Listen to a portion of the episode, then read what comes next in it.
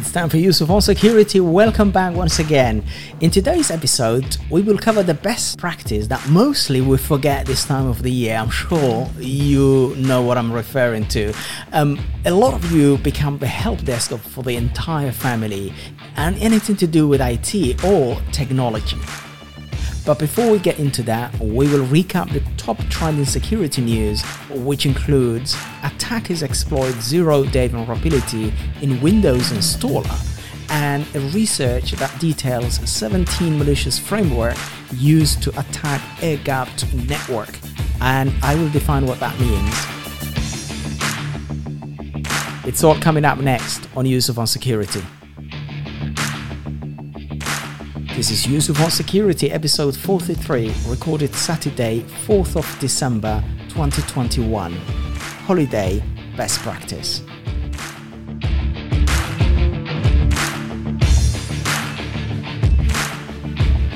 The researchers at Cisco Talos have released the new SNORT rules to protect against the exploitation of a zero day elevation of privilege um, vulnerability in Microsoft Windows installer. So let's just unpack what that really means. Snort rule, um, it's a rule that allows you to detect malicious activity. And you might ask yourself, what is Snort? Or if you're not aware of Snort is an open source network intrusion prevention system which is capable of performing real-time traffic analysis and packet logging on IP network and it can can perform um, um, um, protocol analysis, content searching, matching, and can be used to detect a variety of attacks and um, and probes um, such as buffer overflow, stealth, um, port scan, um, and others, etc. Snort belongs to Cisco since the acquisition of Sourcefire. Um, that's the organization that initially developed um, Snort. So that is the rule, um, and that's the connection between Snort and, of course, Cisco Talos. And Cisco Talos is the research arm and threat intel investigation, etc., incident response, um, penetration testing, etc. That is the part of Cisco that you might not be familiar with. So if you're not familiar with that, have a look at talosintelligence.com in, in, in one word. So they've released a vulnerability detection capability that stops obviously and detects the Microsoft Windows installer. And what is a Microsoft Windows installer? What the name defines what it is. Is the utility that allows you to install Microsoft um, executables um, or applications developed by third party that you would like to install on Microsoft operating system. Um, and this vulnerability allows an attacker with a limited user account to elevate um, their right, their privilege to become a full blown administrator. Um, and we covered, I'm sure, in this show what exactly elevation of privilege means. Um, as they put it, of course, when the attacker penetrates an organizations, they may or may not end up with a highly privileged account. If they are lucky and they've done their homework, they will end up with a highly privileged account. Maybe they have phished the uh, SOC analyst or Windows administrator or a myriad of other accounts that might be obtained by malicious uh, approach. Um, and if they do so, then of course they land in big in the in, in the organization as we put it. If they don't and they end up with, as Cisco put it, with a limited user account, well, this is what they do. They elevate their privilege to become an administrator. Um, and why do you need an administrator? Well, that is the one that, to rule all and bury yourself deeper into the organizations so that you can do what you want. So, this vulnerability affects every version of Microsoft Windows, including fully patched Windows 11 and Server 22. Now, Windows 11 and Server 22, those are the new breed. Those are the brand new operating system from Microsoft. And those are affected as well. So you can see the issue at hand. Talos has already detected malware samples in the wild. So this is not theoretical. This is being practiced in the wild. And what that means is it's observed that attackers are indeed using this vulnerability. And they are attempting to take advantage of exactly this loophole. That's what in the wild really means. Moving forward, Microsoft has released an update that was intended to fix the vulnerability that we're referring to. Now, when a vulnerability is detected and disclosed, of course, most of the time, hopefully, with a responsibility and not just being dumped on the public domain, it then acquires the common vulnerability and exposure number, CVE and this vulnerability has a CVE number of 2021, which is the year 41379, and that was issued on November 9th, um, which basically means that's the order of the number. And that was as part of its monthly security update. Microsoft released an update on November 9th as part of the monthly security update. Now, the researcher who has responsibly disclosed this, um, Abdul Hamid um, Naceri, who initially discovered this elevation of privilege vulnerability, um, worked with Microsoft responsibly to address it. However, the patch that Microsoft has released was not sufficient to mitigate, to remediate the vulnerability at hand. And um, Naceri, Abdul Hamid Naceri, published a proof of concept exploit code on GitHub on November the 22nd that worked despite the fix um, implementation by Microsoft what that really means is Microsoft probably hasn't fixed it good enough. The researcher Abdul Hamid has released a working proof of concept. And normally proof of concepts are, you know, the way you demonstrate that this is reality and you can use it and anyone can use it and anyone can go ahead and grab from from, from GitHub and actually um, yeah, yeah, repeat exactly what he's done. So the code um, um, Naceri released leverages the discretionary access control list or refer to DACL, um, DACL for Microsoft Edge um, Service to replace any executable file on the system with an, with an MSI, therefore allowing an attacker to run a code as an administrator. Let's just unpack that. What exactly is discretionary access control? Well, discretionary access control, or referred to DAC DAC, is a technology or computer terminology, which is a type of security access control um, that grants or restricts objects uh, via an access policy. Um, and that object is normally defined by the user. It might be the human beings operating the machine, or you opening files and folders, um, or objects, or it might be just a process. Now, the discretionary access control DAC mechanism controls are defined by user um, identification um, with supplied credentials during the authentication, which really just means when you log into your um, to your window with a username and password, you then granted by the operating system or by the process or whatever you're accessing um, some sort of a um, discretion role. Now DAC discretionary because the object can transfer. Now DAC are discretionary because the subject, meaning the owner, can transfer authenticated objects or information access to other users. Um, that's why it's called discretionary, up to the user to decide what to do.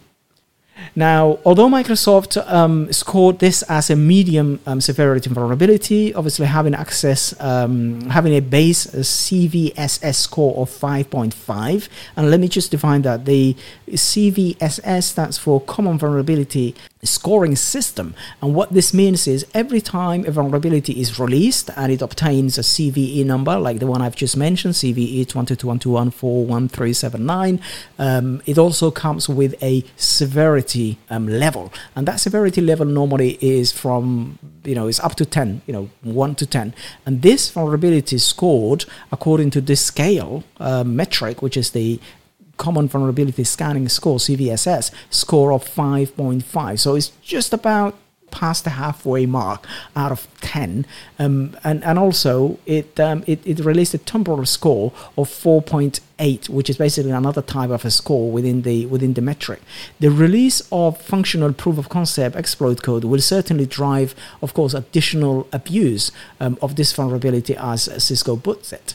And as the publication of Cisco's blog, there is no patch available from Microsoft, and this was actually pushed out um, back on the 23rd of November. Um, and I will certainly update um, you lot if I do come across more information. Now, the rules, the snort for those of you who are following SIDs are 58635 and 58636, um, which will keep users protected from this exploitation. So if you are using, of course, any technology, including the Cisco firewalls, etc., you should be able to take advantage of the snort rules and it's an open source so a lot of people have access to it um, this. So if not you can actually go ahead and subscribe to the snort um, subscriber rule set which you can actually um, yeah get yourself up to date. So that's really a, not a good one. And unfortunately microsoft has just repeated what they've done with the vulnerability that related to the printing protocol not a long time ago. So have a look at that and read about it. I will certainly put a link to the show notes so that you can actually uh, catch up with this. AirGap Attack Framework um, researchers from the antivirus company ESET have published a report um, examining all known framework that have been utilized by attackers um, to um, have a go at air gap networks. And what they noted um, is that all the framework were designed for purpose of espionage and all used USB um, drive as the primary vector of transmission. Now, additionally, they said all known framework were designed to attack Windows operating system. Now, what is an air gap? In terminology, in terms of security, air gap is a environment in which you disconnect all other connected uh, environment within your organization and you make that environment an island. That environment normally has a sensitive um, data or tool set or machinery that you do not trust to be connected to the um, to the public domain or um, not to the public domain but to the yeah to the public public domain but also to your internal um, environment. Um, don't get confused with DMZ the militarized um, zone which obviously have some leeway to access or read data somehow. But when we say about air gapped um, these are environments that are completely segregated, cut off from any other environment. And the only way you are able to access or operate those machinery inside that island, air gapped, is for you to actually physically um, get into that environment. Um, or if you want to move data, you copy that data to a medium that you can copy from outside and then take it to the environment that you need to copy to, the air gapped. And you can you can see the word air gapped. So there is absolutely no air um, going in or coming out. So you basically really just joked that environment and you're not allowing any other way. There are variation of air gap where you can have an air gapped environment, but you can allow one way. So nothing really, um, let's say, gets out, but you can take something in, which is not very um, safe. But what you're basically protecting is maybe you're protecting intellectual property. You do not want any data to leave that environment, um, but you don't mind things to come in. Um, so you're taking the risk of an infection in that regard. So you basically have one way in. So it's an inbound allowance, but you do not allow anything to come out. In the case of you know data not leaving, there is also the reversed, um, which is basically a um, a proxied environment. So you do not want any anything to come in. Um, so therefore, it's extremely sensitive to the outside world, and therefore you really prevent an infection in that case, or maybe someone to come in, but you can allow a. If I use um, the term that we used in the previous uh, news update, DAC discretionary access control outbound so that you allow certain connection to certain environment where those systems can reach, but there is nothing coming back. Um, those typically are used for maybe if you are really doing a, um, a research um, and you uh, doing investigation. Um, maybe you want update from a vendor of those systems, so you go and get the update from from the vendor, or maybe you can you can allow that vendor to come in, but there is nothing that is going in out of that environment. So it can't be proxied. Um, and the third one is true term of the word air gap, which is completely cut off, where nothing is actually allowed. So the use on, on this, back to the news, and the use of this um, USB, obviously, now you understand why this framework um, all use USB. So this is designed to absolutely um, get into an environment where there is no communication with the outside world. So if you are relying on air gapped network for security, you need to absolutely review the um, the white paper to understand um, what process can be leveraged to cross that gap, um, basically the air gap, and how to secure them. The first thing you probably would look at is how you are transferring information in and out of those systems, and therefore making sure only trusted file and media, uh, mediums are allowed. That you that you are also doing very aggressive scan before you actually allow that. There is a reason why that environment is segregated. So therefore, you absolutely need to decide which type of air gapped environment you wanted to do because a lot of people have really just taken the word air gapped um, for a spin and therefore create some sort of a confusion. So, really, in security term, when we hear the air gap for us, it's basically completely cut off.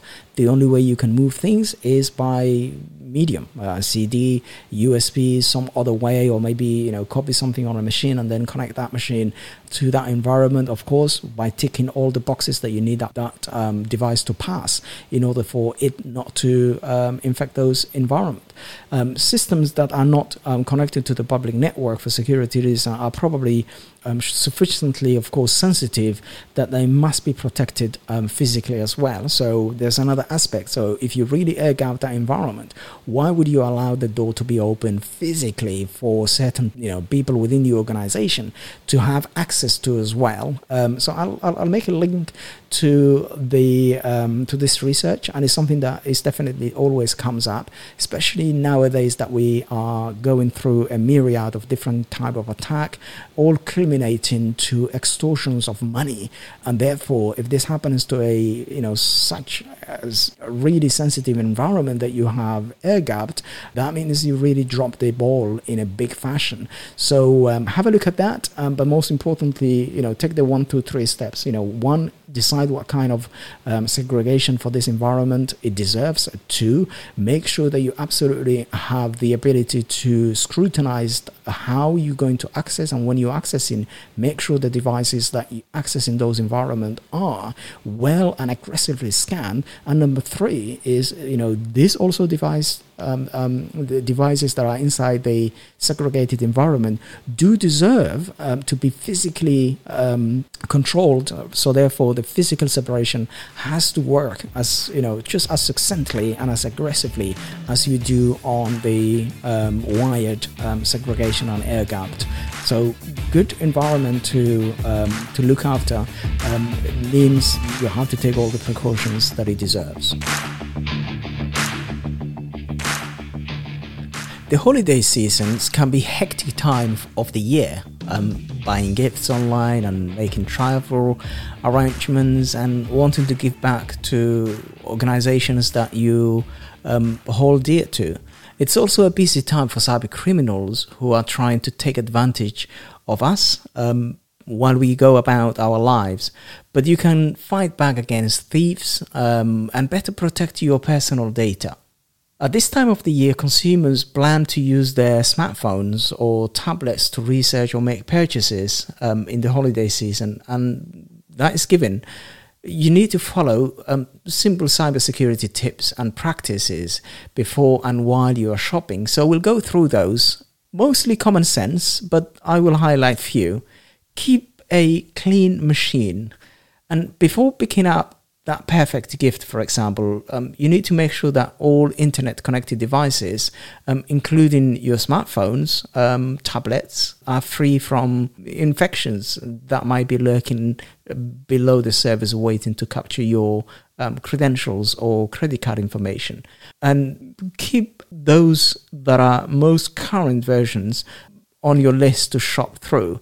Always, of course, make sure that you decide and use popular browsers and apps that are recommended. when it comes to Wi-Fi, um, using free public Wi-Fi, maybe you are in a rush at the airport or at the railway station, and you run out of data, and you know, hold back. Um, avoid the temptation to connect to that free Wi-Fi um, to shop online while at your favorite coffee shop. Um, it's tremendously dangerous. Um, it is not cyber safe essentially. Don't make purchases especially while connected to public wi-fi at any time period. Instead use a vi- virtual private network or your phone as a hotspot. Purchase some data. It, it will pay dividend.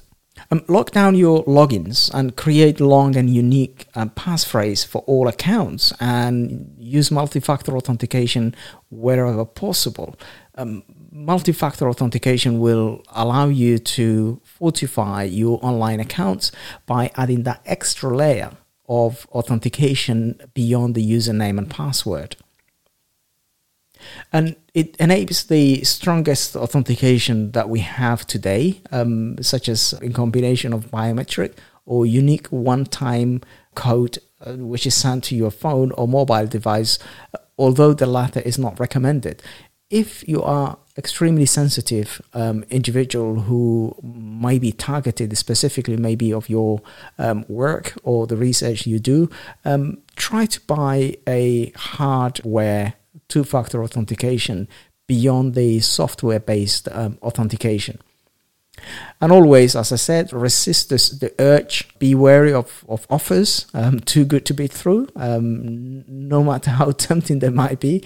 Um, buy online from trusted and established online retailers and, and avoid websites of or organizations that you never heard of, especially that now we have some supply chain um, restrictions and delays and, and lack of. So try to avoid going around and try to secure your gift no matter what. Um, you need to be diligent um, when you are buying um, stuff online. And think before you click as well and pay attention to email you receive. Um, don't open email as always, not just in holiday seasons, um, but anytime from unknown senders or click on links, um, suspicious uh, messages. Um, the three golden rules when it comes to really um, emails and downloading software, etc., is number one, um, don't click uh, an offer that allows you to download something. Um, don't accept something that has been offered to you online that you did not go out to look for and don't update the software if they offered you to update if the software um, that you are using um, seems to be up to date and shop securely. Um, not only should you make sure your internet connection is secure, as I stated earlier, check to make sure you are shopping on on a site that are um, secured. Um, how do you spot that? Well, most of um, all of our sites nowadays use HTTPS, um, but a lot of websites do have HTTP only enabled um, for informational um, purposes, etc. But those are not requiring your credit cards or sensitive informations or account creation. Um, you should only use those websites if you know these are legitimate websites, and I wouldn't wouldn't understand why they haven't really put HTTPS on um, by default. Um, although most of the browsers nowadays will flag that website is not secure, so you shouldn't really be going to any HTTP website anyway. Um, and only last week I received um, a phishing um, text message which uh, asked me to go to HTTP site um, which blatantly was obvious and was blocked um, on the perimeter.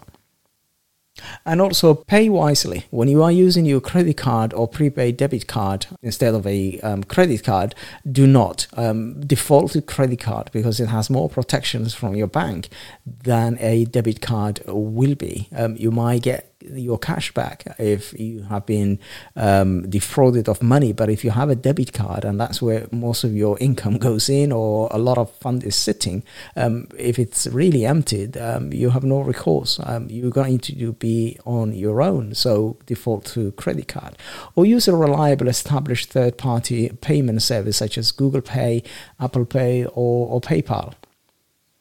And more most importantly monitor of course um, your account. And this goes without saying at any time check your online financial account regularly for suspicious um, spending. And also take advantage of text and email alerting services that my many banks um, and credit card companies um, offer nowadays. And that is really just um, to help you to make sure that you are um, on top of things so as I said, the holiday shopping season is is here, and millions and millions of people will be looking for the best deals the internet has to offer. And of course, no doubt, cyber uh, cyber criminals will be hard at work looking for target to make money out of. And the holiday shopping season is a prime, of course, opportunity for bad actors to take advantage of those people who might not be um, paying too much attention by luring them to fake websites, malicious links, or even fake charity organization at, uh, at this time of the of the year.